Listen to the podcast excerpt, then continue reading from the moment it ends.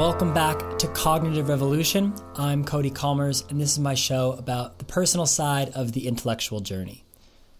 So, last week uh, on Cognitive Revolution, I talked about how I had failed at a major milestone of my PhD, my transfer, my, uh, my qualifying exam, whatever whatever you want to call it, and uh, that hit me hard. And um, you know what I talked about in that week was that even though that was a big uh, disappointment, uh, it was also an opportunity to get my shit together, to get back on track, to use that external feedback to uh, motivate myself to perform at a higher level than I have been, honestly, throughout the whole pandemic.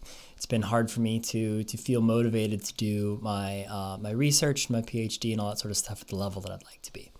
And the good news uh, coming this week is that I'm doing it. I so far I've I've by far the most productive week of my entire PhD. Actually, feeling the the pressure of, of, of, getting it done, and you know, like being focused on what the goals are, and, and digging into all the the data and, and doing all the you know, like I've I've been doing it.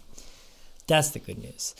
The the other side of that, fuck, it's kind of boring. Um, not the work itself, but doing it during the pandemic, man. Just sitting there all day and, you know, I guess part of it's just operating at that level of sort of like cognitive focus for so long when it's just you and the computer and what you're working on and just digging deeper into it. It's a slog, man, and you know it has been throughout the, the the pandemic. I think that's you know one of the reasons why it's, it's it felt harder to focus. Is just you know it's, it's just boring to be sitting here all day with the only alternative to be to sit somewhere else and look at a different screen. Uh, and yeah, so it, that's still a struggle. Um, and uh, I know a lot of people are feeling like that right now. And so uh, for me, the name of the game is satisficing, figuring out what my goals are and not necessarily optimizing to get there, but to do whatever it takes to hit those goals without worrying about doing it uh, in the most efficient, uh, optimized way possible. So I just, you know, uh, that's that's where I'm at this week, and I'm I'm happy with that. Um, it, it's it feels good to be bouncing back, um, but you know, it's tough to maintain that level of uh, really intensity uh, during the pandemic of just sitting at home looking at stuff on the computer. So, uh, today's guest is Anil Seth. Uh, and he, it was really fun to talk to. I really, I really liked uh, Anil, and I got interested in his work through um, his research in consciousness, which has always been an interest of mine. We have several consciousness related people on the show so far, including uh, Axel Cleeremans, uh, Heather Berlin, and Christoph Koch. So, um, Anil is a professor of cognitive and computational neuroscience at the University of Sussex. Uh, but that's also where he did his PhD. He's got a very uh, technical background where um, he studied computer science and artificial intelligence. He also did his postdoctoral fellowship at the Neuroscience Institute in San Diego, which uh, is where he came across a lot of interesting people who were studying consciousness at that time. Um, a big uh, thing to direct you to is that he's got a book coming out. Uh, I believe it might be different for US and UK, but it's sometime uh, at the end of 20 or to the end of summer of 2021. I believe August 31st. 2021. That's Being You, a new science of consciousness. Uh, keep a lookout for that. I think it's going to be really good. So, at any rate, uh, we talk a lot about his personal experiences and his approach to consciousness, uh, how he tries to take a scientific perspective to something that fundamentally tries to deny scientific inquiry. So, uh, without further ado, I give to you Anil Seth.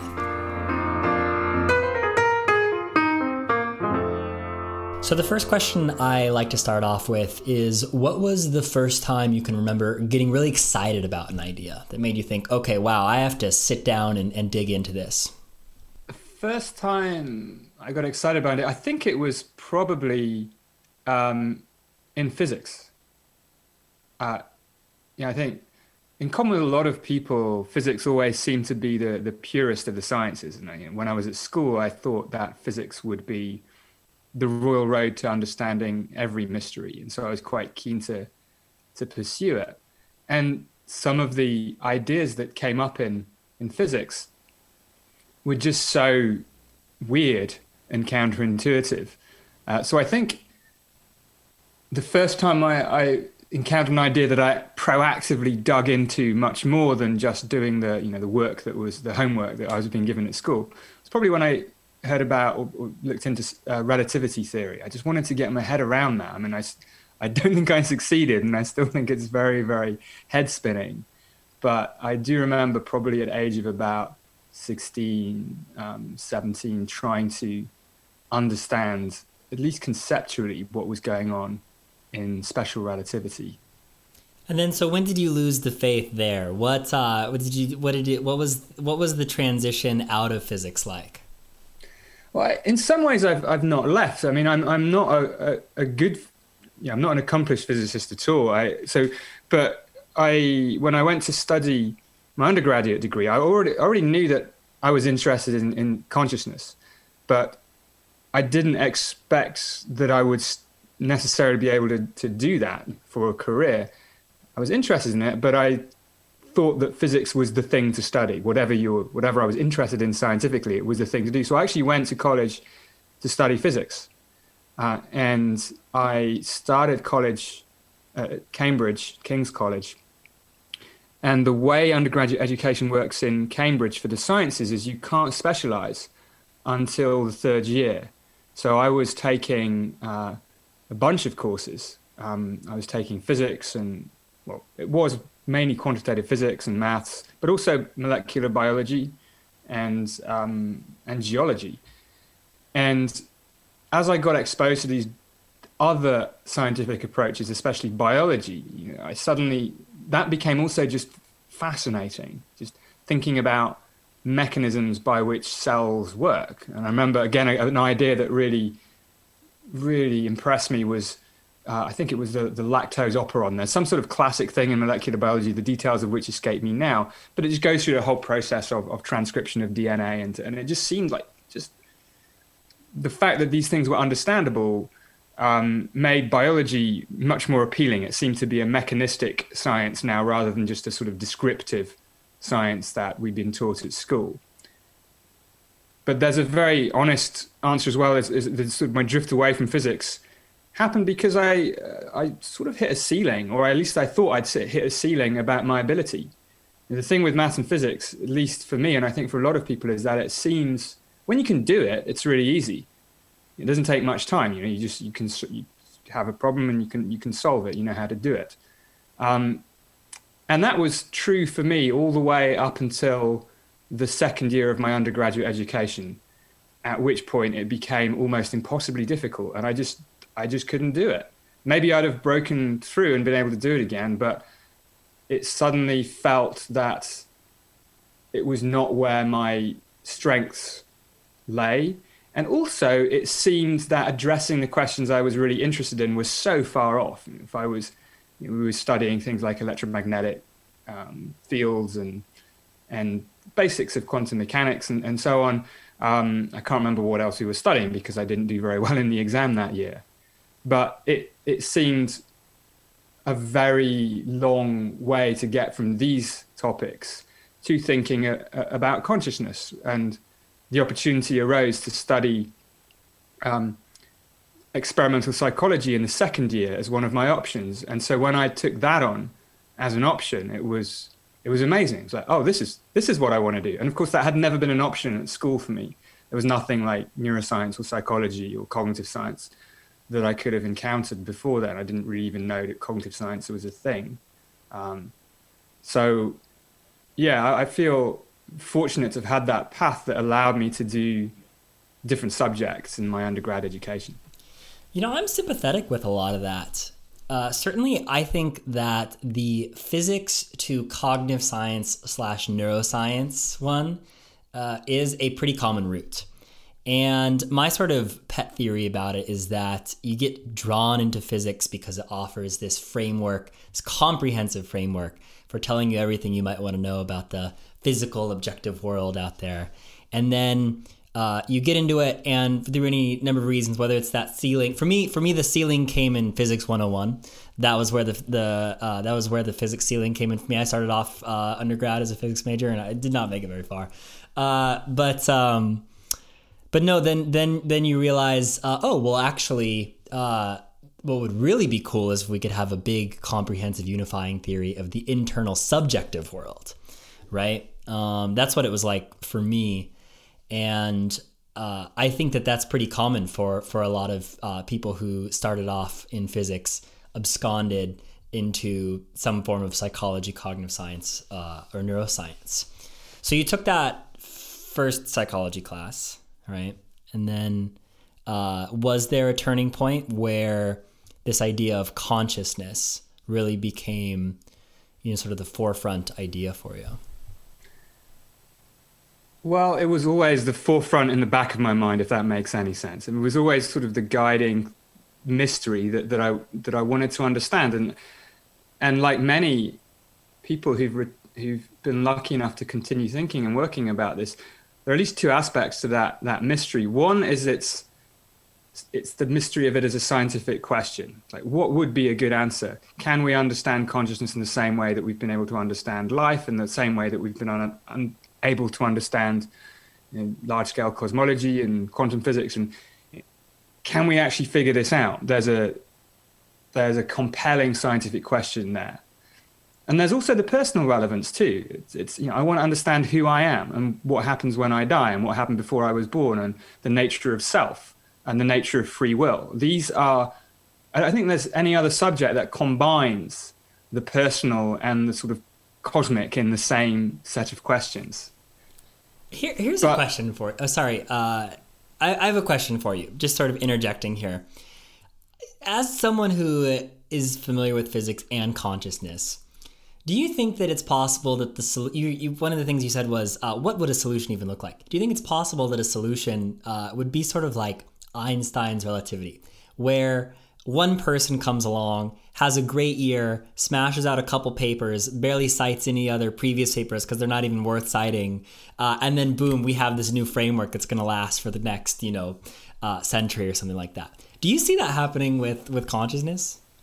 I guess the thing with those sorts of advances, they're very hard to predict in, in, in advance, right? They're very hard to forecast.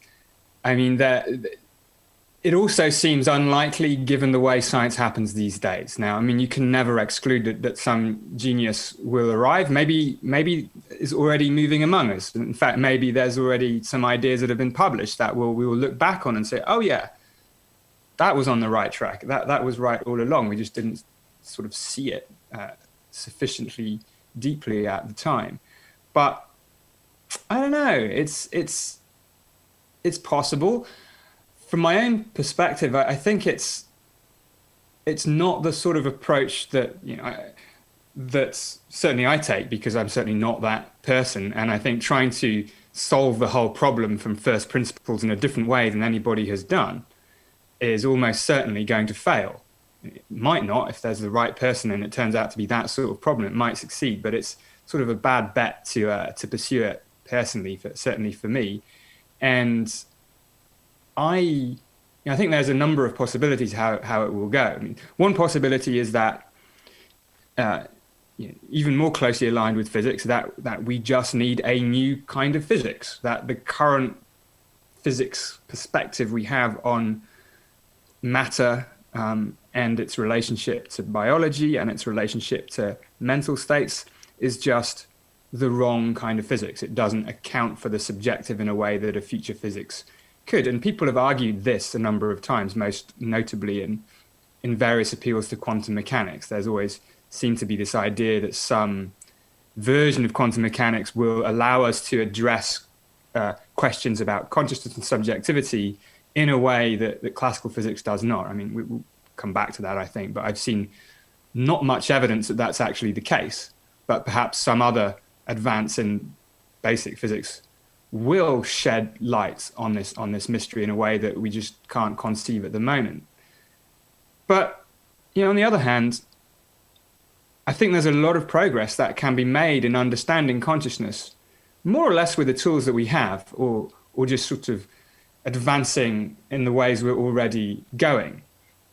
And then it becomes an open question about whether that approach, which would be boosted by the arrival of a genius, but which may not require that, uh, whether that in the end will provide a satisfactory solution to this problem of consciousness, or whether there will always still be some residue of mystery, you know, residue of what David Chalmers calls the hard problem left over.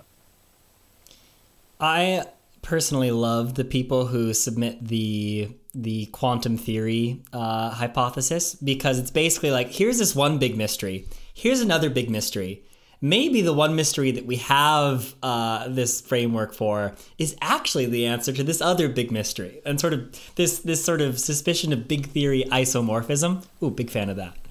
Yeah, no, it's it's. I think it's the the it's a fallacious syllogism is the way I like to think of it. It's yeah. the argument of fallacious syllogism. Big mystery, big mystery. They must be related. Yeah, yeah. Um, all right. So here, here's a question. Right. So you you have your interest in consciousness in the background of the forefront of your mind. It's always sort of this big looming question.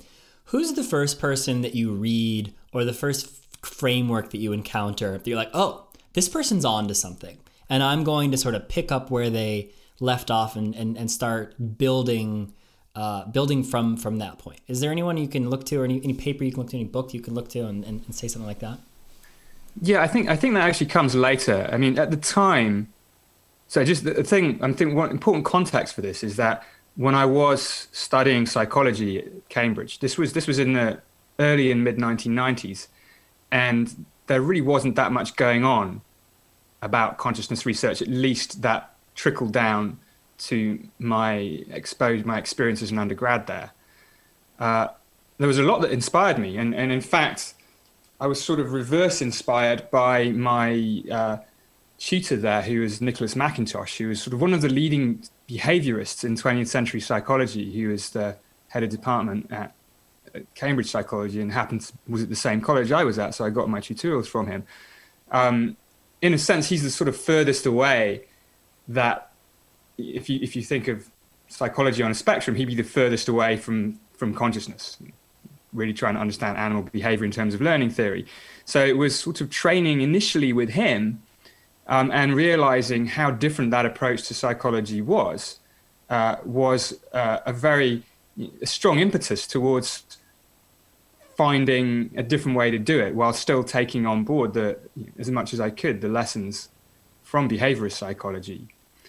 Uh, but the first, you know, when it comes to consciousness research specifically, you know, I'd read, uh, like many, I'd read the Oliver Sacks books, and they're beautiful and they're highly inspirational, but they weren't the sort of thing that I could see myself doing. You know, I did actually do a third year project in neuropsychology with Ros McCarthy uh, and that was interesting. We worked with a couple of patients, but the idea of doing that for a PhD didn't seem that compelling at the time. It was still very cognitive focused and depended on finding interesting patients, which I which I just didn't like the idea of quite so much. Now, the first idea that, that I thought, ah, this is different, and this is getting to the heart of this question in a way that I haven't seen before was when I first read about Giulio Tononi and Gerald Edelman's work on complexity in consciousness. And this was towards the end of my PhD now, um, in the late 1990s. And they'd had a paper in Science 1998, which I read, and then a book that they jointly authored called The Universe of Consciousness, uh, which I read in 2000. And this was the first time I'd read about an approach which tried to go beyond mere correlation of brain regions or activity patterns in the brain and conscious experience with trying to explain what conscious experiences are like in terms of the properties of mechanisms. So going beyond correlation towards explanation. And they did it using quite a formal, quite a mathematical approach, but it was an approach that was it was it was within my grasp to understand the the formalism there. And I thought this this is exciting. You know, this is really I now understand something about consciousness that I didn't before, and I can see uh, a way in which this can be pursued. Right, and part of the so I imagine that is those were the germs for integrated information theory, and so uh, one of the things that is great about that theory is that it gives you an empirical prediction where you find what is it in, uh, integration and differentiation of you know streams of information. I'm giving just a very poor conceptual label to that. But when you find these certain elements, then you expect to find uh, a degree of consciousness. And uh, that actually gives you an empirical uh, prediction. Not one that would satisfy your behaviorist uh, mentor, but uh, one, one that gives you something to look for in a way that other previous theories of consciousness perhaps perhaps didn't. Very cool. Yeah, that's right. I mean, it's it's so one of the the strong prediction is indeed that these things are sufficient for consciousness. You know, in, this a non-zero amount of integrated information is sufficient. When I came across these ideas, it was before uh, Giulio Tononi had developed what we now think of as this this theory of consciousness, which does make these very strong predictions about sufficiency. When he was working with with Edelman earlier, the claims were slightly weaker in a sense, but but perhaps they weren't weaker for me and they weren't less interesting for me. They they were weaker in a sense that, that I found them and still find them very compelling. And it was the idea that okay, every conscious experience is uh, integrated. We experience every every scene that we experience is a unified whole. Um, with many, many different things going on, but also every conscious experience rules out the appearance of a vast number of alternative experiences. So it's highly informative in that sense. So there's this unique thing about conscious experiences, which is that they combine being integrated with being very informative. And that's a description of the phenomenology of consciousness, description of what it's like for what a conscious experience. And the first thing about this idea was it was much more uh, informative about what you're trying to explain with a theory of consciousness, not just what happens when you fall asleep, but but you're trying to explain what a conscious experience is like. And this was an approach that took that seriously, took the phenomenological aspect seriously. And then you can unpack that formalism in, in various ways in terms of mechanisms. You can say, well, what if that's what conscious experiences are like at the level of phenomenology, then the mechanisms in the brain or wherever else should also have those properties you said the word isomorphism before. You should have some kind of homology or isomorphism between the mechanism and the phenomenology. That's now an interesting theory that, that stops treating consciousness as one big scary mystery, but now tries to account for its properties in terms of mechanisms. And uh, so that that was to me very exciting. And I read the the book, and the book had some interesting ideas about how well circuits within the cortex have this kind of property that that can be associated with this balance of integration and differentiation loosely we call it complexity. But neural circuits in the cerebellum for instance do not. They're sort of like a lot of independent circuits. And we know that the cerebellum is much less involved in conscious experience than the cortex despite having three times more neurons. So you can already using this idea make sense um, you can make some interesting post dictions. You can explain facts in a, in a natural way. Uh, but you can also make some experimental predictions as well that if you have measures that are sensitive to this kind of balance, that that should you know, they should be sensitive to changes in conscious level when people fall asleep or go under anesthesia and so on. So yeah, I, I thought it was a it was a turning point for me um, because it it made the problem it finessed the problem in a way that I thought was really getting at the, you know, the essence of it about what the phenomenology of consciousness is like. You mentioned a couple minutes ago Oliver Sacks and his beautiful narratives. The converse of, of the beautiful narratives thing is that Oliver Sacks was one of the worst theoreticians of all time. Uh, uh, who the guy couldn't build a theory to to save his life um, but he loved theorists. Uh, he loved Freud. Uh, he loved um, lots of people who built great theories. But in his in his autobiography, um, on the Move, he talks about his very favorite theorist of the brain of all time, uh, Gerald Edelman. Um, I believe the same one who was among your mentors when you went to San Diego. And I think particularly uh, the book Neural Darwinism, if I'm not mixing up my my uh, Edelmans and all and all that sort of stuff. But um, yeah, so I, am curious about him as a figure, uh, since I don't know uh, as much about him as I would like. Uh, what uh, yeah, just can you say a little bit about what it was like working with him, what your experience at San Diego was like, and sort of what that whole because Francis Crick was was also there at the time. So what was that whole atmosphere like?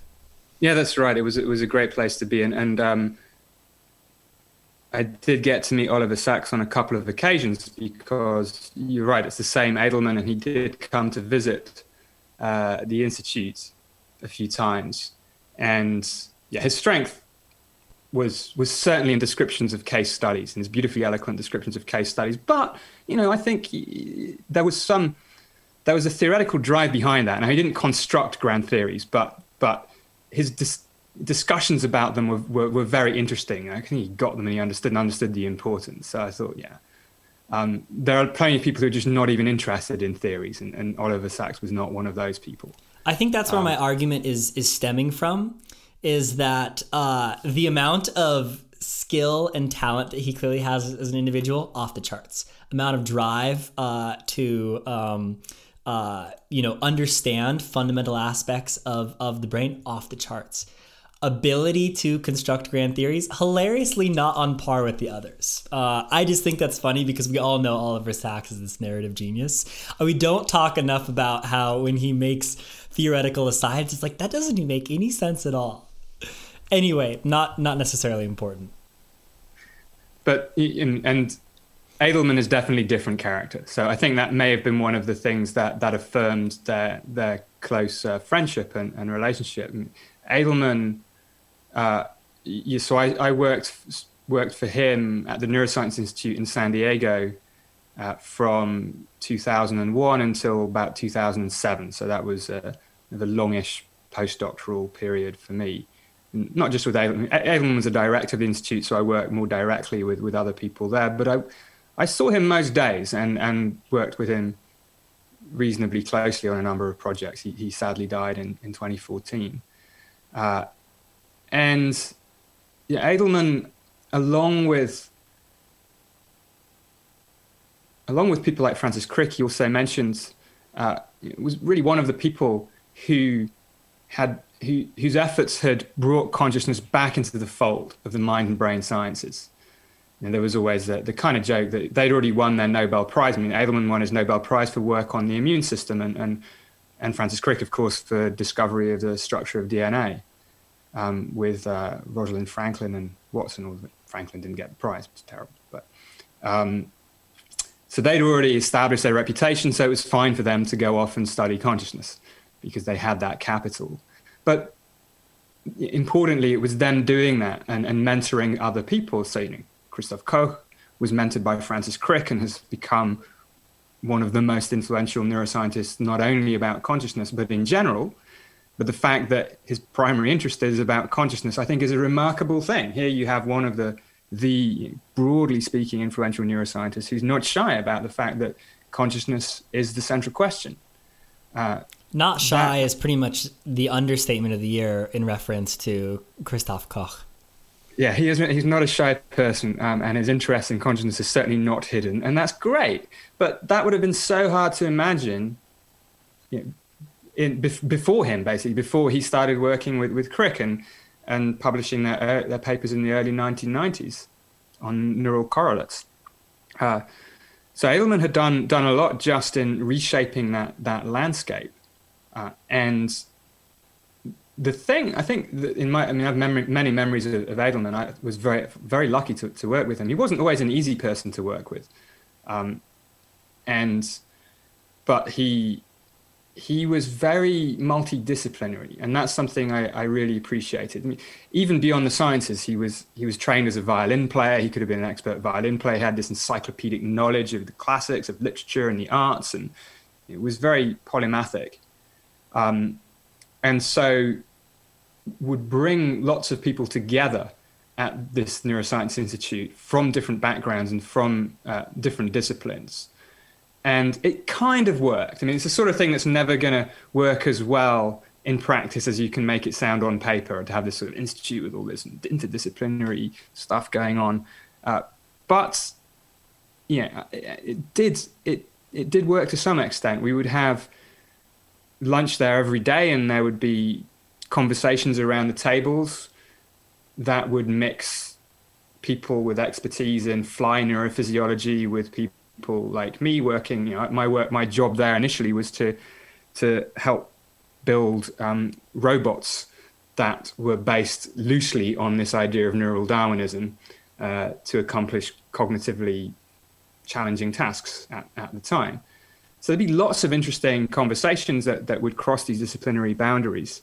And Edelman deserves a lot of credit for, for setting things up that way. I think everyone struggled a little bit trying to understand Edelman's own theory. It's a very grand and fascinating theory. Um, but it, it, was it was quite hard to, to grasp quite what it was saying or what predictions it would make.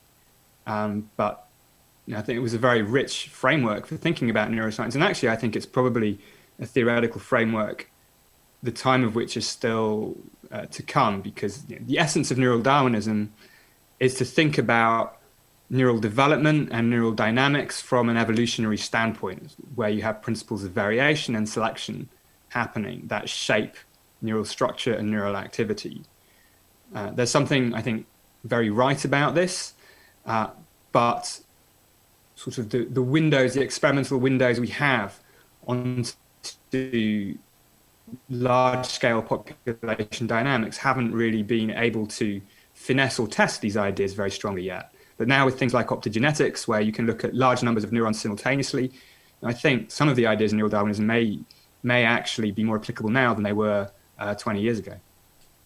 I would love to to believe that that's the case. Uh, I would uh, again, my ceiling here was pretty low. I think I got about as far as the preface on neural Darwinism, uh, but I would love to see someone come along, really intimately understand uh, what was the trying to be conveyed in that book, and be able to employ it in today's technological landscape, hopefully tomorrow's technological landscape. You know, I have to. One thing I would just jump in there to say is that yes, uh, Edelman's books are perhaps not as clear as they might be compared to the way he speaks. So I, I don't know. I haven't. I should have a look actually. But I always found when I heard Edelman give lectures about his ideas, they came across with a, a clarity um, that was not always evident in in the text of Neural Darwinism, which does get pretty heavy. I have to admit, there was a trilogy of books: Neural Darwinism. Um, what was the second one? Bright Air, Brilliant Fire, and then uh, um, I think Topobiology. Uh, great titles. Great, uh, great titles, and a lot in these books. I mean, they they they reward close attention, but but they're not easy. Well, there's and actually someone get a bit lost. There's another person who's a similar one of these figures who brought together a, a great interdisciplinary department uh, named Talcott Parsons, who is a sociologist in the mid uh, 20th century. And basically, his scheme was to develop the comprehensive theory of, of, of the social system, of society, and, and the interconnections between everyone in it. And he was very similar, where he, like, his way of conveying this information was to create these vast just tomes which were basically full of jargon because in order to get across his unified theory he had to you know start from from first principles that sort of stuff. And there was consensus that it was the same sort of thing where it was basically impossible to read his books though if you did get to it you would get a lot out of it but it was very very difficult to get into them but the lectures were clear. My sort of theory on that is that you know when we talk to another human even if it's in the context of a, a podium and a in an auditorium and a lecture, uh, we actually have to communicate to them in a language that they understand. Whereas when we write, and this is one of the reasons why writing is so difficult, um, you don't have another person there that you're specifically trying to communicate to, and therefore you can rely more heavily on jargon. Um, and so the people who really build up their theories with jargon at its core are able to use that throughout the book but are not able to use that as quite as much as a, as a walking device. um, when they're when they're in front of people. It's my theory. Um, yeah, no, makes sense. Uh, okay, so here's a question for you. The the um the San Diego Neuroscience Institute sounds really interesting at that time. Like you said, a lot of different people doing different things, sort of working towards a roughly common. Uh, I, well, I guess probably not everyone's working on conscious. Anyway, the point is, you are uh, now the head of the Sackler Center at Sussex. Um, you know, not a totally dissimilar uh, venture and trying to you know bring a, bring across uh, different people doing different things. So is is there anything that you learned during your time at San Diego about the pros and cons or how to or not to run such a, an institute that you take uh, now as someone who is in essentially the Edelman position, um, trying to you know, yeah. What have you What have you learned from that? And what have you What have you been ap- applying, if anything? That's a good question. I mean, firstly, I'm definitely not really in the, the Edelman position. I mean, we, we have a, we have a grant uh, to do some research. It'd be, be wonderful to have a whole uh, institute, but that's not happening quite yet. Um, Sorry, Sackler Center. Did I did I say institute? Did I? No, it's, it's if... a Sackler Center, but but effectively, yeah. we don't have. We, it's not a building or anything. It's just it's just a grant yeah. that we can use to support some. You know, it's great, and then we sort of support some postdocs and, and PhD students that that way. Um, but the Neurosciences Institute was it was its own actual physical place. It had buildings and labs and auditorium and, and was much bigger, you know, 40, 40 scientists there working there. And indeed, not, in fact, very few working on consciousness. There was probably only a few of us um, who cultivated that interest there. And, and, even those who were, were also working on other things while we were there.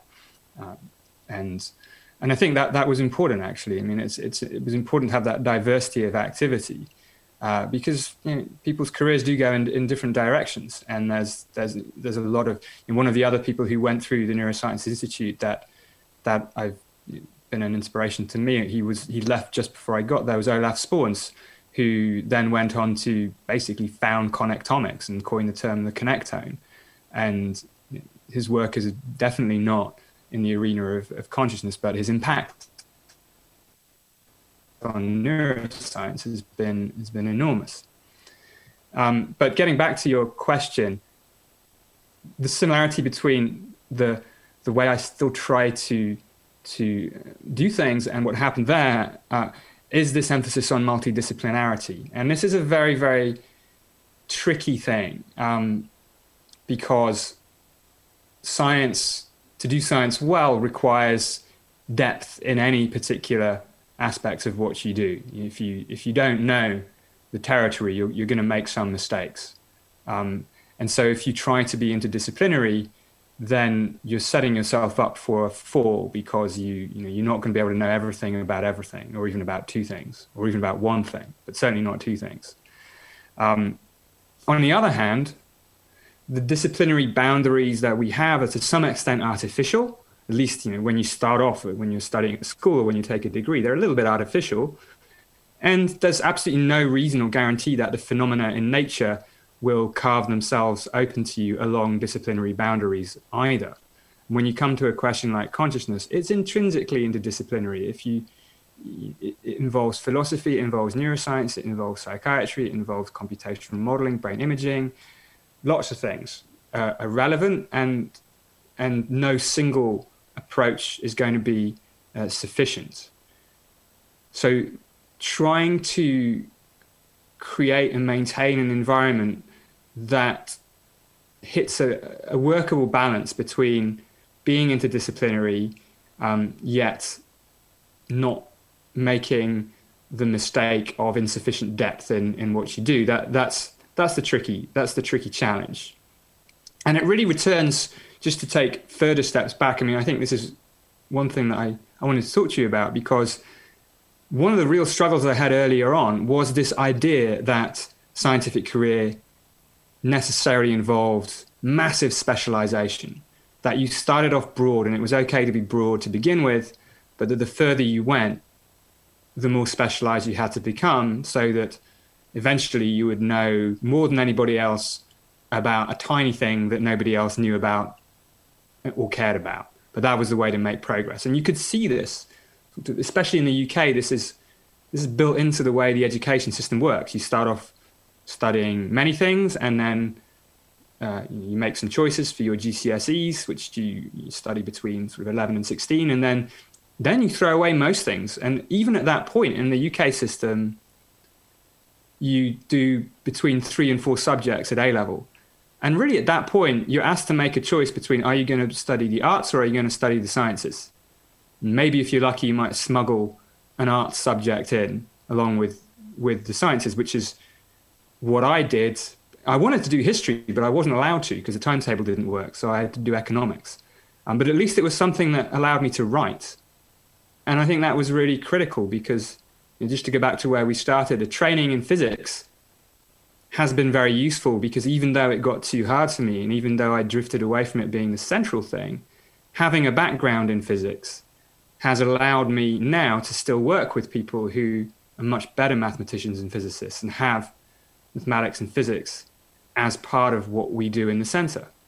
Um, and in the same way, an early training in, in writing, just doing it for an A level even, but then as an undergrad, if you do psychology, it's largely an essay writing subject for, for exams and so on, and studying literature.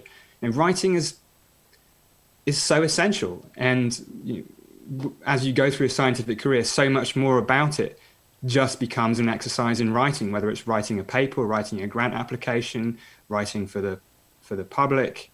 Uh, you have to be a good writer, and so I think it's so necessary to combine, be, to be multidisciplinary, both in the sort of skill sets, but also uh, in the topics and so I was I was very afraid of, of continuing in science because I, I really thought that I don't want to specialize that much. I mean, that's just boring. That's just going to be unsatisfying.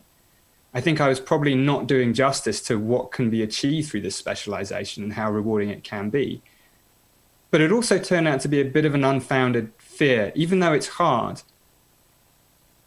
There are routes through science which don't require that specialization. In fact, depend on not specializing and you know and i think that's kind of what i've done i've sort of meandered around different disciplines um, which has the price that i'm weak in any single one of them uh, but has had the benefit that i've been able to remain interested in many of them and find ways to bring them together in combinations uh, that would be difficult if you were specialized in just one or the other yeah, I think that that's such a deep question about how to balance specialization and depth, uh, and especially how it's structured in the education system, since it's uh, very different between the US and the UK. And in the US, you specialize much later. Um, no doubt that there's um, impacts there. I, I, am interested to explore that, um, but I definitely want to ask you about um, your career with your more public facing uh, uh, enterprises. So, was there a moment where you were like, oh, you know, I really want to build writing and communicating with the general public into what I'm doing in addition to science for scientists? Did, was there a moment where you decided that, or is that what did that look like for you? It has become a more prominent part of, of what I do, and for a couple of reasons. I've I've always thought there's a there's an obligation not for every scientist to be active in public engagement, for, but for a significant minority to do so. Uh, we need to explain what we're doing and why it's important. And the obligation runs both ways. I, this gets back to the interdisciplinarity thing a bit. I found that by trying to talk about research in consciousness, and not just my own work and my labs, but you know, just the general state of the field, by, by talking about that to different kinds of audiences, um, you get new ideas and you get new collaborations and new things uh, come up, and you, you learn about your own subject too. It, it's uh, the exercise. I've just been finishing writing a, a, trade book, a book intended for the for the pub, general public, and by explaining your own ideas, you understand them better yourself and so there's there there are multiple rewards. There's this yeah, there's the obligation. You think you should do it because many reasons it's taxpayer funded, and you you can make an impact that way. You can encourage new generations of students and so on to uh, to continue studying. Um, you will learn about other disciplines, which is valuable, and you'll also learn about your own discipline too, which is uh, which is really valuable and underrated. And it's also fun. I mean, I, I just started grabbing a couple of early opportunities, initially as a postdoc in San Diego, but not really until I got to Sussex and moved to Brighton, moved back to Brighton. It's where I did my PhD too, um, where there seemed to be more uh, opportunities for giving short talks in pubs and bars, things like we had Café Scientifique and things called Nerd Night. I could go as, as just a starting lecturer and talk a little bit about consciousness. And I'm very lucky in that subject because everybody has got an opinion about consciousness. Um, and so you know, it's, it's, not difficult to spark people's interest or, or get their engagement. Um, and then I just did more and more of this stuff, and, and it's it it was fun. It continues to be fun, but it's a lot of work to do well. And so one of the things I've been more concerned with lately since 2016, I've I've been a, an engagement fellow with the Wellcome Trust. Um, and one of the surprising things there was I, I thought that all the other fellows would also be people more or less like me, so scientists who wanted to uh, formalize the public, do, do their public engagement, have a bit more support for it, you know, basically get paid, so we could do we could do less admin or, or teaching within the department um, for the time it was taking to do the public engagement. But actually, I was the only one who was in that position. Most people were public engagement professionals of one sort or another who were developing their um, portfolios and their skills through this program, which is great. But still left me with this feeling that it's it's really not as easy or supported as as it should be for scientists to dedicate the time and effort necessary to do public engagement well, because it does take time. Absolutely. So we were talking about so one one part of doing it well is what we were talking about earlier, which is being able to write well. So I'm curious, who are the people who you studied uh, maybe as a template for constructing a good trade book in psychology and neuroscience and all that sort of stuff? Were there people that you read and looked up to, um, uh, or, or, or, that sort of stuff? Well, we go back to uh, good writing is good writing. I, I find it. I find once you start writing, you start reading in a different way. Maybe you found this too. And whatever kind of uh, writing it is, whether it's uh, another trade book in psychology, whether it's a paper, whether it's a novel or an article in New Yorker or something, I find myself paying attention to the sentence structure and the vocabulary and the grammar in ways that I wasn't doing when I wasn't trying to write something you know, that was explicitly about the writing. Um, and so I've been inspired by, I think, a number of a number of approaches. Oliver Sacks comes up again. I thought he was an absolutely beautiful writer, uh, but certainly not a, a, model for my own book because I'm not I'm not Oliver Sacks and I'm not an, I don't have a, a big drawer full of fascinating case studies. It's got to be a different a different book. Um, and yeah, I'm trying to think who, who else I would have read. I mean, there's some beautiful writing out there. There's there's Peter Godfrey Smith's book Other Minds, which I found so extraordinary about on cephalopods, uh, cephalopods and, and, the octopus. Um, but perhaps the book that that was most influential uh, for me was way back was Daniel Dennett's Consciousness Explained, and this was I read it in the early '90s again. So it, it was unlike the Edelman Tononi book, which sort of let, set out a template for what I thought I could do myself, Dennett's book, Consciousness Explained, was incredibly provocative, um, incredibly articulate, um, beautifully insightful, and and it, has been a long time. I, have read bits of it recently again. You know, I read it then, didn't go back to it for a long time, but it had a huge impact, and I think it had that impact uh, because of the way it was written, its use of analogy, its use of argument. And people also talk about uh, Hofstadter's Gödel Escher Bach, which is a brilliant book too. But but you know, I prefer to focus on on Dennett's Consciousness Explained. I think that that for me was was a real landmark. Yeah, I, uh, I'm sympathetic to that as well. GEB gets a lot of press, but I think Dennett's just such a vivid writer, so good. Um, let's see. Um, what was I gonna ask you about here? Oh yeah, here's here's one thing that I'd be interested to know. Sort of bringing it back to to consciousness and your development post San Diego. So, what do you think are the biggest changes in the way you think about consciousness that have occurred in the last, you know, 10, 15 years?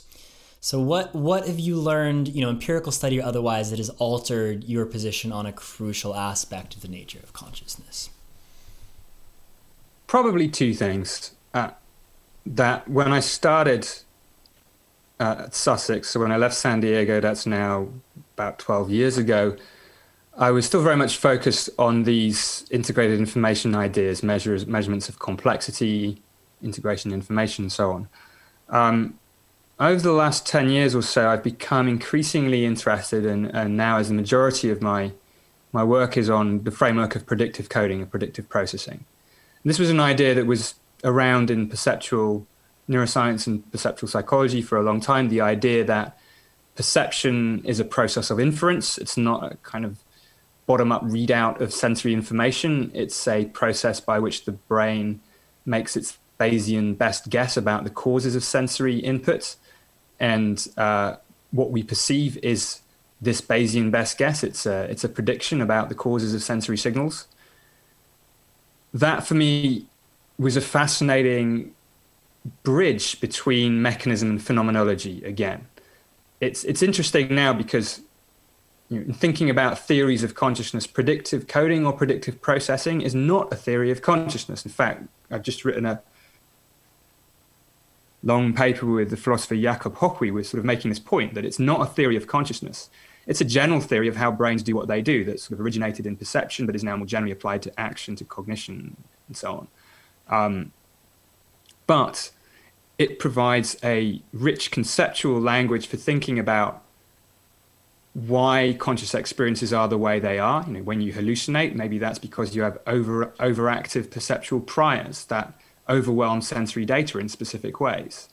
Um, why is a visual experience different from an emotional experience? Well, it could be that the predictions about sensory signals have different uh, conditional structures. So, a visual prediction is is to I can move my eyes, and the sensory consequences of moving my eyes will alter sensory signals in a way predicted by the spatial structure of my environment. That's not true for an emotion things like emotions are much more about the physiological regulation of the body. So you can start to articulate these these bridges between mechanism and phenomenology in interesting ways. So that was one, and the other is sort of very tightly related to that, which is the importance of the body in conscious experience and in selfhood. Um, a lot of the early experimental work on consciousness quite reasonably focused on vision. We're very visual animals. Visual stimuli are very easy to manipulate in, in the lab. We have all sorts of, of wonderful paradigms for you know, things like binocular rivalry, where you can change what people are aware of, where the stimulus stays the same. We can mask stimuli so they're still sensed but not perceived. Um, but there's more to consciousness than, than just vision. And especially when you think about what the experience of being a self is rather than what the experience of, let's say, a red object is, the body is at the center of it, and not just the body as an object in the world, but the body as the thing the brain is always, all the time, trying to keep alive.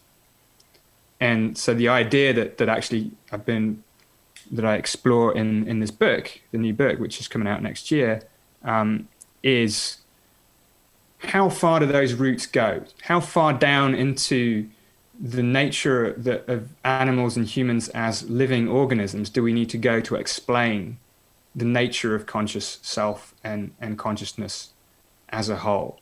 You, you could go the whole way and say that you, know, you have to be alive to be conscious. Now, I'm not sure if we need to go that far, but I certainly think that we can only understand the structure of our conscious experiences of self and of the world in light of our nature as living systems. So those, yeah, those for me are the two ideas that that are, have ended up being a single idea about how best we can understand conscious experiences and also what they're for. You know, wh- why do we have conscious experiences in the first place? What functional role do they play? Yeah, do we maybe want to wrap up here with a little bit more of a teaser of your book and just say a little bit more about so that's that's a core idea, a core part of the argument there. Um, what else can people expect to, to see in that upcoming book? Well, that's kind of. I mean, actually, probably a lot more of the stuff we've been talking about. So, so I haven't written a a single author trade book before, so it was a it was a daunting thing to do, and it like like all these things took a long time. I started it over four years ago, um, and there was there's one line in it where, where I refer to a particular episode, and I kept having to update that line because the year kept getting one, you know, further away. So it was two years ago, three years ago, four years ago, this happened, and that was always a frustrating moment. But it's basically done now, and so I think will come out in September. But it's really a, a, an approach to consciousness that that um, integrates what we've been saying. So instead of trying to come up with one big solution to this big scary mystery of consciousness, you know, what David Chalmers would call the hard problem of how, why and how any physical system should underpin or be identical with the conscious experience. I, with tongue in cheek, talk about the real problem of consciousness, which is how do we explain phenomenological properties in terms of mechanisms? Uh, and the ambition and hope being that as we do more and more of that, the hard problem may not get solved, but it will dissolve in, in a sort of loose analogy to the way in which uh, the mystery of life dissolved. And we didn't find the, the spark of life, but we no longer felt any need to look for one once we started treating life as a constellation of properties rather than a single big scary mystery.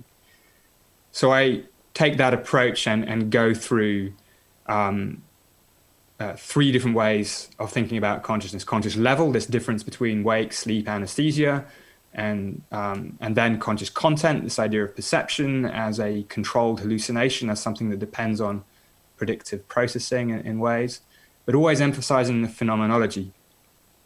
Then a conscious self, this experience of being a person and, and the grounding, the deep grounding in physiology. And then in the last part of the book, we, we take these ideas and we ask what what they say about consciousness in other animals, um, what they say about free will, and, and what they say about the possibility of conscious machines. That sounds very fascinating. I look forward to reading that. Um, I love your approach of uh, digging into the real problem. I think that the Chalmers distinction between the easy problem and the hard problem is maybe one of the most compelling yet useless distinctions. Uh, it tells you exactly, it, it frames the problem in a way that makes total sense but has turned out to be very difficult to make progress on. Uh, and so I think reframing uh, the the what the real problem is is going to be uh, a vi- I'm I'm certainly uh, you know I've, I've, read a little bit of your Aeon article, um, which I assume gives you know sort of the you know sort of the genesis of that, and I'm looking forward to seeing how it develops in the book. Um, I will uh, look forward to to reading that and sharing that with other people. So thank you very much for taking the time to uh, have this conversation today, and uh, it was a lot of fun to talk to you. You're very welcome. It was a great to chat to you too. Thanks for thanks for having me. That was my conversation with Anil Seth. I hope you enjoyed. Um, yeah, I, I've always been drawn to these big interdisciplinary thinkers who are trying to bridge disconnects uh, between fields of knowledge. And I certainly think Anil fits into that. And um, I am excited to see what he does with it for the field of consciousness studies, particularly in his upcoming book. Um, that is Being You, the New Science of Consciousness, should be coming out in August of 2021. So do keep an eye out for that. Anyway, uh, if you want to connect with me, you can follow me on Twitter. You can sign up for my newsletter at codykommers.com slash newsletter. Um, you can take a look at my other podcast. I've got another podcast. It's um, about travel. That's called Notes from the Field. Um, and uh, yeah, thank you for listening. I will be back here next week with another episode of Cognitive Revolution.